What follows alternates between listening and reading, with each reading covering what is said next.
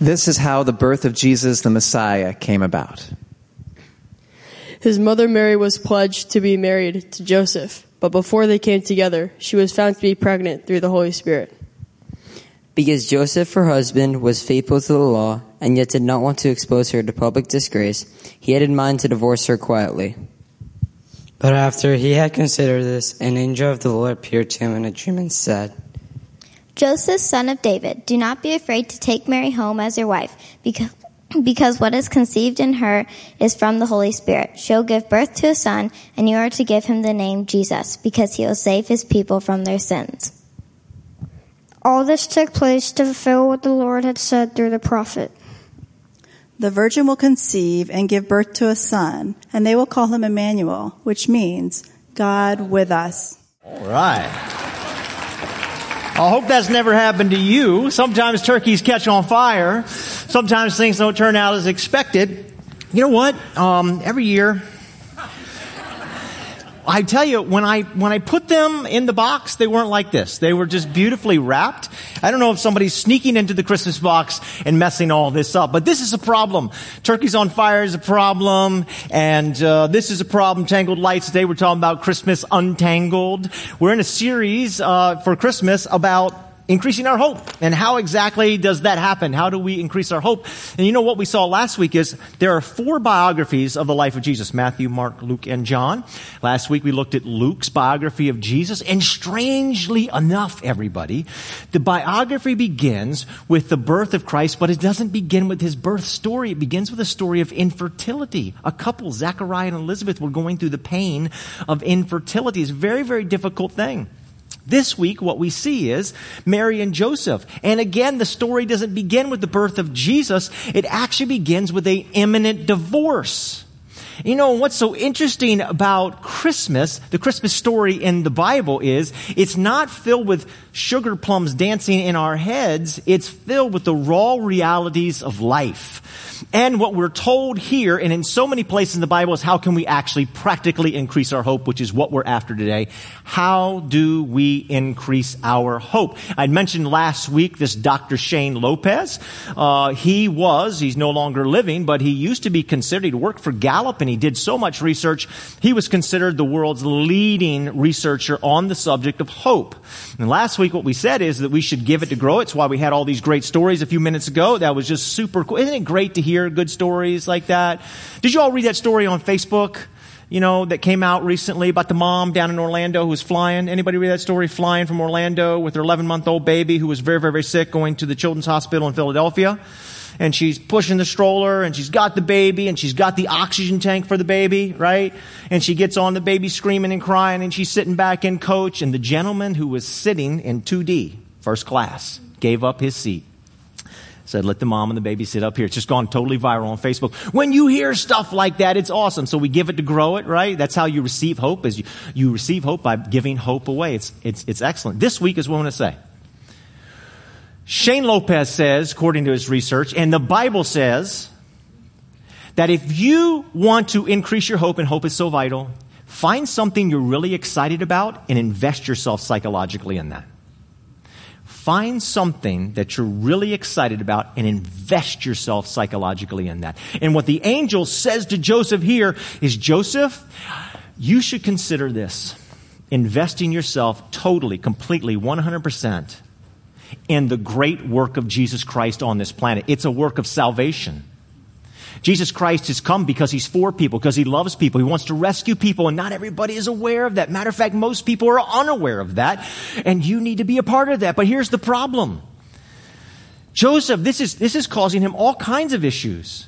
It's calling him public humiliation, like the work of Christ in his life, and for him to jump on board with this, he's publicly humiliated by it because, like, well, she says, you know, this angel appeared to her, and she's pregnant, and you know they're engaged. And engagement back then is kind of like today, but even much more so. So to break the engagement, they had to kind of get divorced. So this is a big deal. It's publicly humiliating. It's personal rejection, and all of that, everybody together leads to chaos in Joseph's life, leads to chaos in Mary's life. Do they trust God enough to endure the chaos?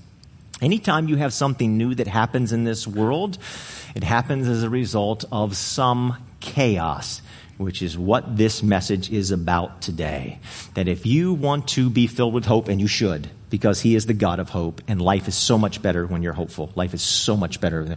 People around you are better when you fill hope with it. You're better when you're filled with hope. Life is so much better. And if you want to do that, what the angel says to Joseph is invest yourself in this effort. But know this, you'll have to trust God to do it. It'll be difficult. There'll be chaos. There could be public humiliation. There could be personal rejection. There'll be chaos all around you, but do you trust God enough to do it? That is what we're going to talk about this morning. So, in Matthew chapter 1, it hints to Isaiah chapter 7 because hundreds and hundreds and hundreds of years ago there was this prophecy and everybody living in Israel was waiting for this prophecy to be fulfilled. The virgin shall be with child. With child with who? The Messiah. Mr. Hope himself is coming. Everybody's waiting for Mr. Hope. Everybody's waiting for the Messiah to show up. And then all of a sudden, he shows up.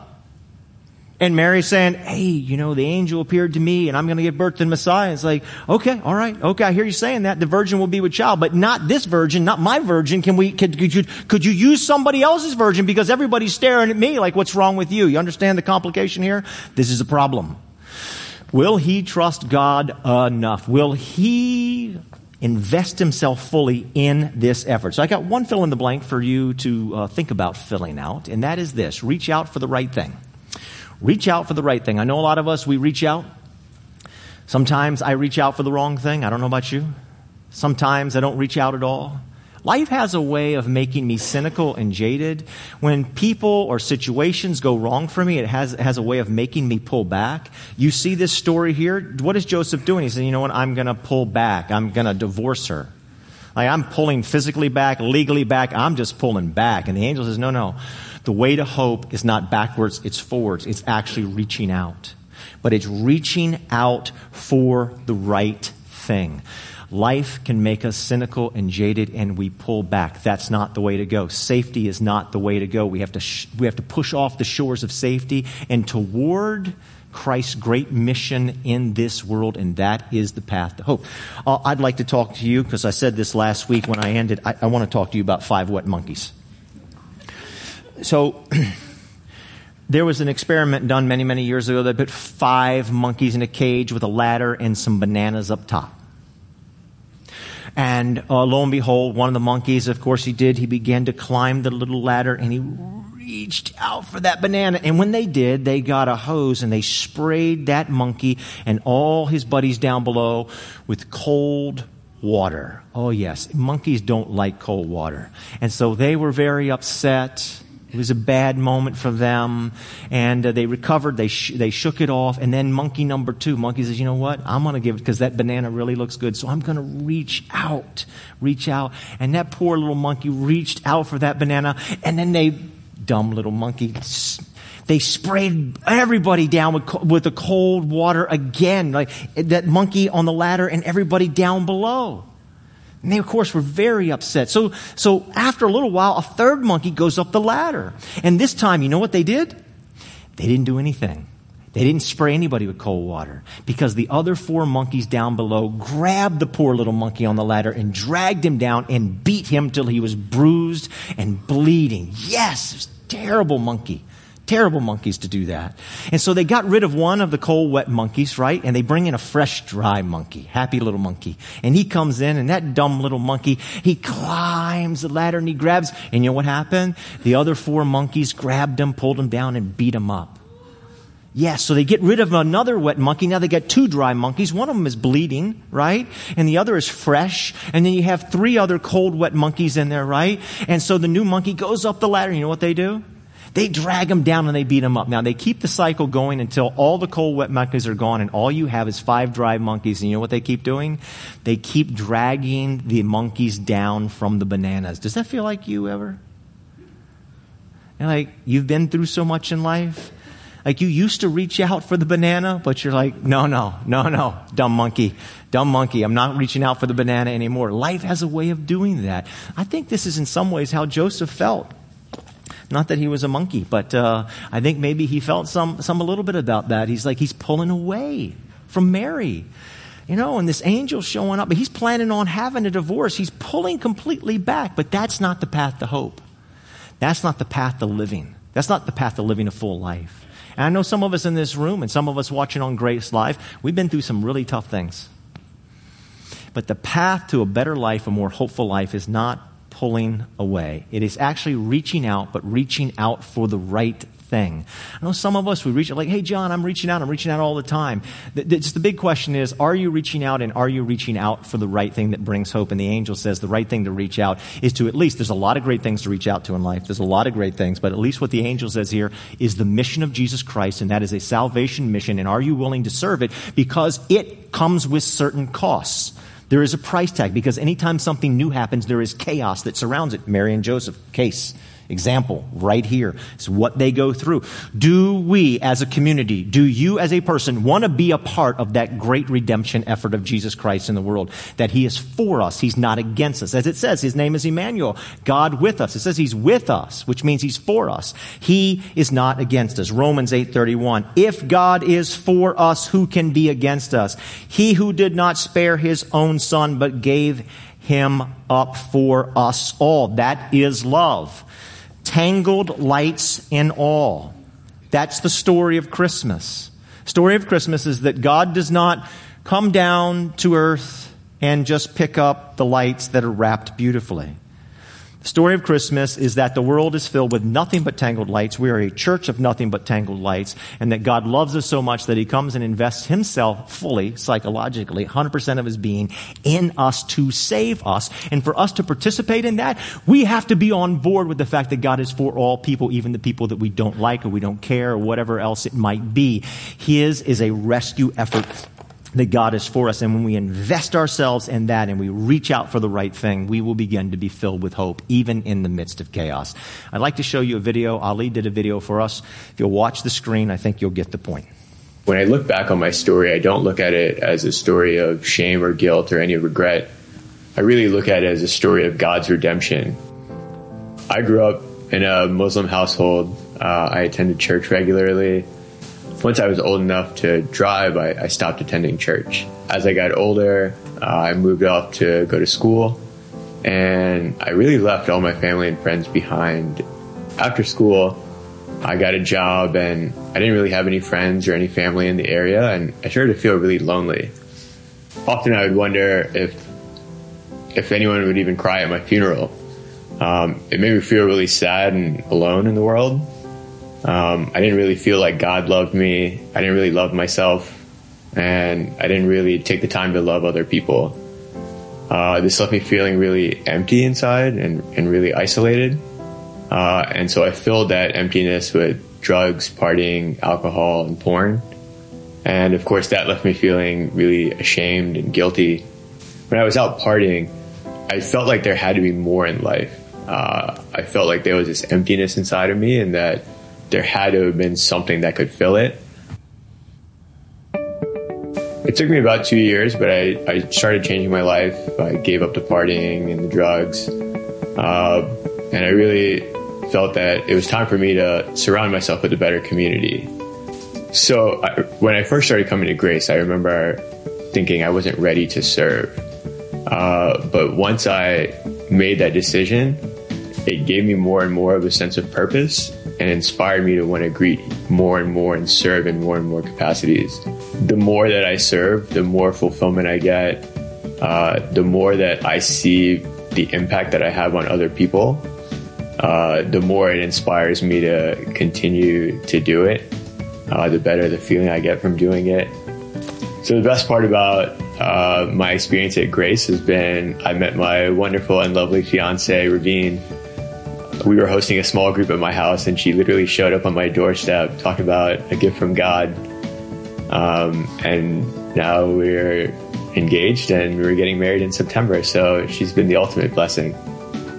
one thing I hope that is that when people hear my story, they realize that you know the grass can be greener on the other side. That there is hope for the future, and and that you know regardless of the decisions that they've made or you know where they are in their life, that God is there and is looking out for their best interests and, you know, wants to use them for his glory. Oh, yeah, it's very nice. Um, I want to draw your attention to the final words that Ali said there that God is there and He's looking out for your best interest and there is hope. Uh, and you notice that in that story, right? Uh, first of all, he was not reaching out; he was isolated. Then he was reaching out, but reaching out for the wrong things. And then he began to reach out and began to serve the great mission of Christ. Now, the way he described it is that he is serving here at Grace. My question to you is: Is how are you serving the great mission of Christ? I know we're busy. I know that we have a lot of stuff to do, and there's so much, there's such a demand here, particularly in this great city. The demand is great, the stress is high. But before long, we find ourselves getting hollowed out. We're not filled with hope anymore. And what is, what is critically important is that if we want to be a people of hope, then we need to reach out towards the things that bring hope. I, I know your work is really important, and I know your personal life and the things that you do are incredibly important. Okay, but they might not necessarily, they might not necessarily be filling you with hope. Here's what the angel is saying. Are you willing or what are you doing or will you give some of your time, talent, and treasure, some of your energy, enthusiasm, and excellence towards the great mission of Jesus Christ in this world? Are you serving that some way? One of the ways you can do it, if you're not serving somehow here, this don't, okay, if you're not serving somehow here, you can rip out of your bulletin a connect card and say, I'd like to serve and give us a way to contact you. But somehow, some way, if you want to be filled with hope, what are you doing to serve the greatest story of hope that the world has ever heard? There is not another story like it where God comes down and bleeds and dies and love. There's not another story about it. It's so unique. Are you serving that story? Are you investing yourself completely and psychologically? It's Christmas time, and when I was a kid, about the time I was nine or ten, I started skateboarding. And my gosh, that's my whole life was skateboarding. I loved it so much. I fully, fully, fully invested myself psychologically in skateboarding. I loved it. And here are some of the things that I noticed about myself that I did when it came to skateboarding. Because I was invested. I prayed about skateboarding. Yes. Prayed to be a better skateboarder. I prayed to have a better skateboard, right? I, I, this is what I did. I live right down the street. You can see it. If you get on Glebe Road and drive south, you get to 8th Street, hang a right, go a couple blocks. There's a hill there on 8th Street right there. It's a huge hill. Seemed even bigger back in those days. When I was 10 years old, no helmet, no pads.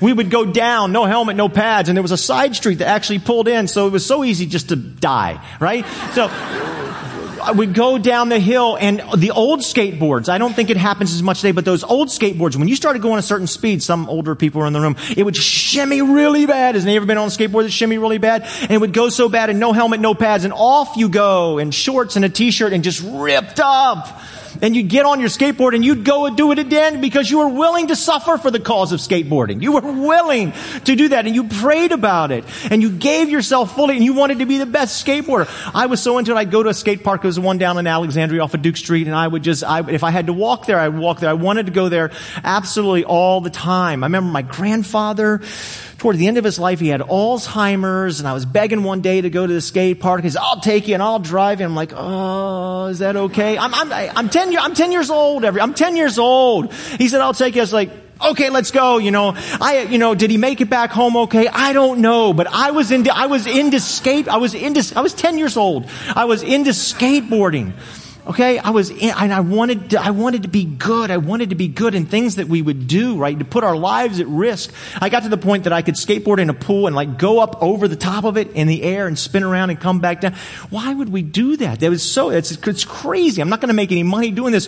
What I'm saying to you, as I was, I was praying, I was willing to suffer. I wanted to be the best. I invested fully. This is the greatest story that's ever been told to humanity. It's unique that God is for you. He's not against you. He's for you. He's not against you. Are you serving that great mission of Jesus? This is what the angel says. Hey, I know, Joseph, you're going through a personal crisis here. Like your whole life is in chaos. Do you trust God enough to endure the chaos to give yourself fully to this? Because if you do, the God of hope will fill you with all hope. The thing is, is that God is for us. Are you telling that story to the world? You know, if you read the surveys, everybody, the surveys are always the same. Hey, ask a person on the street, what, what's the Christian church about? What's, you know, what's the, what's the Christian church about? And people, way, like 95 plus percent, the percentage is off the charts, that what they will tell you The top things, they'll tell you what the church is against. They'll tell you what a Christian church is against. They have no idea what it's for, for the most part but they will tell you what it's against. I sat in a meeting with a bunch of uh, other people, uh, Christian leaders, right? And it was p- a part of this organization. They were trying to decide some things about their beliefs page and what they wanted to put on it. And a whole faction in the room says, you know what? There's an issue going on in our world and we need to put it right there on the beliefs page that we are against this. Because people need to know, well, why? Why? Why do we need to do that? Because if you do that, things are clear. There's clarity. There's not confusion. And we need to be clear right up front. We are against this. That's not Jesus.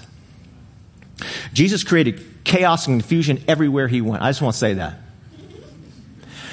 If you're like, well, what are you saying, John? Please read the four biographies of Jesus. He like he's going, he's he's in the home of Matthew. He walks up to Matthew. Matthew is a thief. He's working for the mafia, basically. What he should have said to Matthew is, stop doing that. And he didn't. What did he say to him? Follow me. Matthew says, hey, you want to come to my house? And Jesus said, sure, let's go. And all the religious people around like, hey man, you're confusing us. Tell him he's wrong. Are you willing to trust God enough, Joseph, to endure chaos because that's what it, because anytime something new is being born, it takes chaos. We need to know that God is for us. Um, we're a part of uh, this organization called North Point, and I got to go down. There's like 75 churches that are part of it. It's a huge church in Atlanta, and I got the chance to go down. This was really cool. So the former CEO of Home Depot came in and talked to us. There's less than 100 of us in the room. And the former CEO of Home Depot, his name is Frank Blake, came in and talked to us, and this was fact. To be in such a small room and to be able to ask questions to somebody at that level was awesome. He's a lawyer, started out clerking at the Supreme Court, then he went to work for Jack Welch up in New York. It was a direct report to Jack Welch. And then he went to work for Home Depot. Never, he said, I never thought on a rainy night in Atlanta driving home, if I ran the Home Depot, I would do it like this. He never had a thought about leadership, never thought he was going to be a leader at all. He's just a lawyer. He's working in there. And one night he gets the call and he says, we have just fired the CEO and the board has made you the CEO. He's like, oh my gosh. He got on a plane the next morning with the CEO they on a private Home Depot jet. I wonder what it looks like. And they flew down to Texas. And the CEO didn't know that he's getting fired, but this Frank Blake knew he was getting fired. So they went down there together. And then he came back by himself. And when he got back, so on, actually on his way back, his wife, Frank Blake was not a church attender. Uh, his wife was going to a North Point church down there and gave him a leadership talk from one of the pastors. And he said that was one of the best leadership talks I ever heard before. So when he got back, he had to figure out how to be a leader. So who did he call? He called what most people think is one of the greatest corporate leaders we've ever known, Jack Welch. He's known him for years.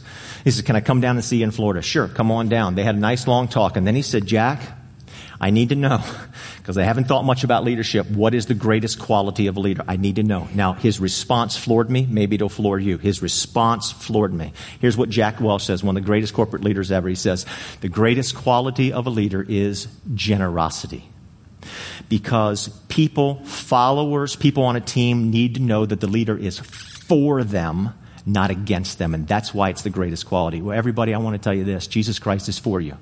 He is the greatest leader, statistically speaking. It's not my opinion. There are more followers of Jesus Christ on this planet than anybody and any other leader there is. Okay, so statistically speaking, he's the greatest leader because leadership is influence. Right? Jesus Christ is for us not against us. What I'm asking is, will you consider to be filled with hope, participating in his great rescue effort? Will you serve? Will you serve in the church? Will you serve your neighbors? Will you make sure that people who you know, friends, family, neighbors, that they understand that Christ is for them? And they say, well, what about all these things? You know what? You know what Jesus did? Here's the thing that floored me about Jesus. Sometimes he wouldn't answer people's questions. It's really ridiculous. Because I would well, answer the question because I would like to know what the answer to the question is. And they would ask him questions. He's like, okay, I'll answer your question if you can answer, answer my question. And it was a question that nobody could answer, so they would all walk away. But he wouldn't answer the question. I feel, and many Christians, you know, it happens all the time on TV, put a mic in front of a Christian's face. Hey, can you answer this question? And then immediately they'll answer the question because we feel like we got to answer every question. But Jesus didn't. He's our leader. He didn't answer every question. People ask me questions. I can't answer them all the time. I want to, and I feel like if I can't, I should stop being a pastor because I don't have the answer. It's a terrible thing chaos. confusion. Jesus. He is for us. He is not against us. He is for us. Romans 15:4. For everything that was written in the past was written to teach us so that we might have hope. I just want to suggest that the way to read the Bible, if you're reading through the Bible, and you're like, okay, I'm looking for all these great examples of people that I can follow who got it right. The Bible's not filled with that. There's only one hero in the Bible, and his name is Jesus. Everybody else in the Bible is a tangled light. That God patiently, patient, we're all tangled lights. We're a church of tangled lights living in a world of tangled lights and he patiently works with all of us. And that is why we can have hope because it doesn't matter how tangled you feel your life is. And maybe you know it is and some of us don't know it's so tangled, right? Everybody else is like, my gosh, your life is so tangled, right? But, but he patiently, lovingly is for us, for us, for us to work with our life so that our life can be filled with hope. So um, our theme verse has been Romans 15, 13. I'd like to take a moment for all of us to read it together because there's a key right in the middle of Romans 15, 13. It's on the screen. It's on your bulletin. Uh, we're going to be just slightly liturgical for a moment and can we just all read this Romans 15, 13 together? Ready? One, two, three.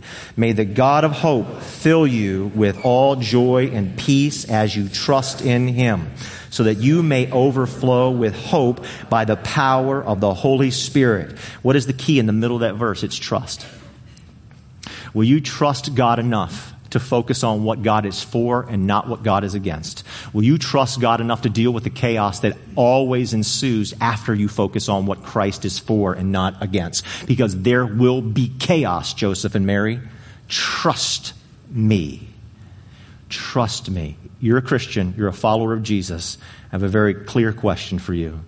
Will you so invest yourself in the great rescue salvation effort of Jesus Christ and tell the world that He is for them, for them, so much so that when people say, well, you can't do that, you've got to make it clear about all these things that Jesus is against. Will you trust, this is what God is saying to Mary and Joseph, will you trust God that much to leave all that chaos with Him? Because you'll never have anything new. You'll never experience the new birth. Anytime, anytime anybody that there's a great amount of new birth, spiritual new birth, because people are receiving Christ as Savior. There is chaos in the church. I hope we are always a church of tremendous chaos because it is absolutely impossible, impossible, impossible to be a place of new birth unless we're willing to deal with the chaos. I'm going to give you a couple scriptures about that. Uh, 2 Corinthians 5.17. Who, whoever is a believer in Christ is a new creation. Okay, so that's where we're going. We're new creations. Look what Genesis chapter 1, when the world is created by God, look what it says happened. When God began creating the heavens and the earth. The earth was shapeless. Earth was a shapeless, chaotic mass. God brought order to the chaos, but it just keeps happening over and over. There's chaos, there's order and new birth, and there's chaos, and there's order and new birth. Right? So the church had to be greatly reformed back in the 1500s. We called it the Great Reformation. Sorry if you're Catholic for Catholic background that bothers you. It's called the Great Reformation. You know what the reformers said? The church has to keep reforming itself. The one thing we've learned from this experience, the Great Reformer says, is we have to always keep reforming. That means chaos. We have to keep allowing the cycle to happen over and over and over again. Philip Yancey writes in his book Vanishing Grace uh, this story about uh, Christopher Hitchens and Francis Collins. Francis Collins is the director of NIH over here in Bethesda, right? Super smart guy. When he was up to be, uh, you know, to be nominated to be the director, scientists all over uh, the country were kind of going nuts, particularly the new atheists, what we call like Sam Harris and Richard Dawkins and Christopher Hitchens and the like. And they're like, oh no way, man, this guy believes in Jesus. He believes in the Bible. People said he's a clown. Now this is public. You got a super smart guy and people are saying he's a clown, he's ridiculous, don't put him in there. I think he's suffering from dementia, right? Because he believes in the God of the Bible. He believes in Jesus. Dawkins was on Bill Maher's show, and he said, yeah, he's not a very bright guy. And Bill Maher said, yeah, he believes in that stupid talking snake. We can't have somebody like that directing. And so Collins would often be in circles where he's with people like Christopher Hitchens, and they would just, they would just fry him, like stupid. He, you know, all these things. He's not bright, he's not smart, all this. Well, lo and behold, he becomes the director of the NIH, and he's a brilliant, brilliant guy. Now, with all that going through, what do you think Collins would do, right? When he comes to having to deal with people who have said so many bad things about him, right? The natural thing is to pull back, right, Joseph? To pull back. I'm not going to help them. Christopher Hitchens gets throat cancer. This guy who had blistered him so much in the press before gets throat, blistered him so much at debates, he gets throat cancer. What does Collins do? What's the path to hope? What's the path? Francis Collins pushes in. He contacts his Hitchens, contacts his family, says, listen, I'm the director of NIH. I know you know that. But uh, we have all kinds of things that are happening here, cutting edge stuff, medical research. I want to come and just serve you. He flies up to New York. He spends hours and hours and hours with the family talking about how they can make his life better. You know what some Christians did, right, on, on, on social media out there? They, great! Christopher Hitchens has cancer in his throat. God has struck him. God has struck him in the one place that he's used to blaspheme God. I can't wait for Christopher Hitchens to go to jail. That's not the way to hope, by the way. So Francis Collins reaches out to Christopher Hitchens over and over. He's there patiently helping to work through. Now, Hitchens is chronicling all of this, his kind of his death journey in Vanity Fair. One of his last entries was to say, Francis Collins, one of America's greatest citizens and the most selfless Christian physician. I want to ask you a question. Are you willing to invest yourself psychologically in that? Some people would have said, Hey, Collins, you need to make it clear this man's going to hell. This man's blaspheming. And Collins says, No, I'm not going to do that. I just want him to know that God loves him and God is for him. There's going to be chaos that happens, and I sure hope, everybody, that we are just fully into chaos here at Grace Community Church. You can't have something new. You can't have something be born again unless there's chaos. Anybody been in a birth room, right, where somebody's giving birth to a baby? Total chaos. Oh my gosh, there's yelling, screaming, people calling each other names. Not that my wife did that. Blood all over the place. It's chaos. It's crazy. How about a kitchen? This is why I don't cook. It's cooking, man. There's stuff everywhere. I mean, good. Let's just have a peanut butter sandwich. Let's make it simple. Look, I like order. I really like order. I just kind of a little bit OCD and anal, and I got all this going on. I like everything put in its place. So this is very difficult. I'm saying this. So if this is freaking you out, I'm telling you, it's freaking me out even more. Okay, I like order. Art studio. I could never be an artist. I could never. I don't want even want to be in a building where there is an art studio. You know what I'm saying? Because it looked like somebody just took a can of paint and just a bomb just explodes all over. It's everywhere. It's ridiculous. How can these people do anything in this room? If we are unwilling to deal with the chaos. Now, look, we're going to talk a lot more about this in January. We're going to do a study on the book of Romans. I can't wait to start this book of Romans. So we're just kind of skimming the top. But you just think corporately. How many great, great, great corporations said, nope, nope, we like the way things are. We don't want to reform. We don't want the chaos of doing something new. And so they're no longer with us. I'll give you one word, blockbuster. When's the last time you saw a blockbuster store? They could have been at the forefront of digital, but they said, nope, we think that all oh, that's a passing fad. The DVD is here to stay with the VHS tape, right? If you want to be a part of something exciting, you're going to have to embrace the chaos. You're going to have to focus on what Christ is for. Will you serve that? Will you invest yourself fully, fully, fully in that? Because that's where all the excitement and all the hope is. And that's what Shane Lopez says. And so there's my, there's my challenge to you. Will you invest in tangled lights? Will you do that to increase your hope and increase the hope on the planet? Okay, I'm going to ask, we have a communion team.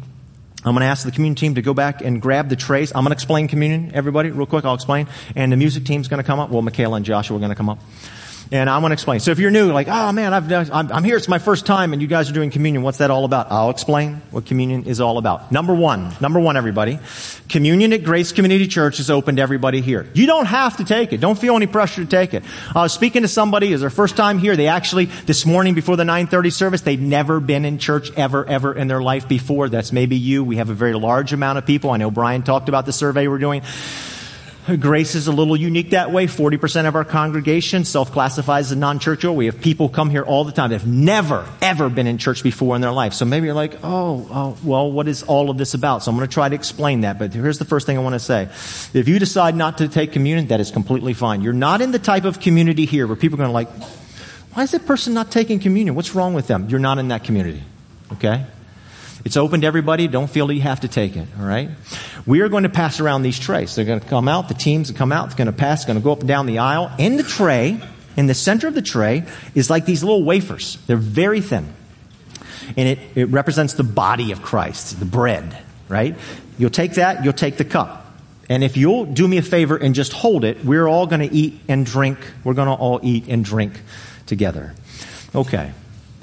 I want to say a word about the significance of communion because communion is a very significant moment. I mean, the one thing the Bible says very clear is that we should examine ourselves. We should think. And when it says examine ourselves, we just need to think about where we are and our own understanding of who Christ is. So if I can say real quickly, everybody, here's what communion represents. If it represents anything, it represents this. Jesus Christ has fully invested himself in you. So I've been talking a lot about fully investing in something that you're totally excited about. If communion is anything, it's his body and his blood, which in the scriptures means it's his whole being saying, I love you, I'm for you, I will give my life for you on your worst day. On your worst day. And this is what communion, so it's a very serious moment because the love of Christ is so incredible. And I just hope in these next few moments, as Michaela sings the song, that you will think about his incredible love for you and you will consider, no matter where you are spiritually, you will consider serving his great mission on this earth that he is for us and salvation is found in Jesus Christ because of his tremendous love. Now, I want to say something about Michaela. Come on over, Michaela. This is Michaela's last Sunday. Yes. Yes, I heard that groan. We're all feeling the same way. Uh, Michaela has been exceptional. She's been nothing but a pure joy to serve alongside. She's been on staff for a number of years at Grace. I will not forget the day that Michaela sat right here in this section right here with her husband Scott. We were doing Grace in Five and we were going around, where are you from? And Michaela says, we're from San Diego. And my first reaction was, why in the world would you leave San Diego to come here? I mean, what were you thinking? Uh, as you know, Michaela has a tremendous uh, amount of talent musically. Just fabulous. And you're getting ready to hear that again in these next moments. Michaela also has just a huge heart to help people. And Michaela's done both music and missions for us and has just made a huge impact. She could probably tell stories for, for many, many hours of the things that have happened. And a lot of that has been Michaela's initiative because she has a desire to let people know that God is for them, not against them. And it's wonderful and it's been powerful. And it's going to be really, really sad to see her go because she has blessed our staff, she's blessed our church, and she's blessed Krista and I, our lives personally. She wanted to sing a special song. Uh, on her last Sunday. It's a song by Lauren Daigle, and there's a line in there that says, Come and see what God has done. Come and see what God has done. So um, after we're done today, please make sure you have an opportunity to thank Michaela for all that she has done here at Grace. Thanks. Thank you, Michaela. It's a story of amazing love. I'd like to, if, if possible, try to explain what communion and what salvation really means in less than 30 seconds. It's when we finally come to the end of ourselves and say, you know what? There's nothing I can do to make myself right with God. I have to fully trust in Him. I'm the same as everybody else, loved by God. But I'm tired of trying to save myself by my own human effort of being whatever I think good is. It's the only thing that stands between us and God is our desire to save ourselves. Instead, we look to Him in His story of amazing love and say, you know what? I surrender to your love and I receive your love. Come into my life and save my soul. And Christ will come in fully, fully invested in you. Let's pray. Heavenly Father, I thank you for this story of amazing love. You have given yourself fully to us because of your love for us. Bless the eating of this bread and the drinking of this cup. May we be filled with your spirit and hope. In Christ's name, amen. Let's eat and drink together.